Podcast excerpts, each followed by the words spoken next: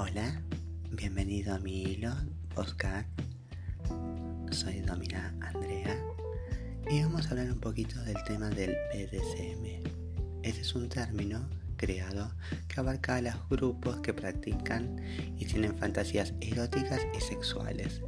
Esta es sigla está formada por las combinaciones de las iniciales de las palabras bondage, disciplina, dominación, sumisión, sadismo y masoquismo.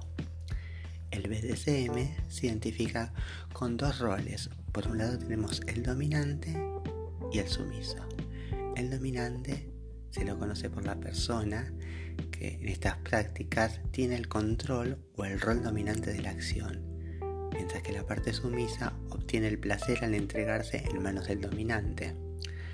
Los términos dominación sumisión usualmente son usados y hacen referencia a comportamientos, costumbres y prácticas sexuales centradas en relaciones y consensos.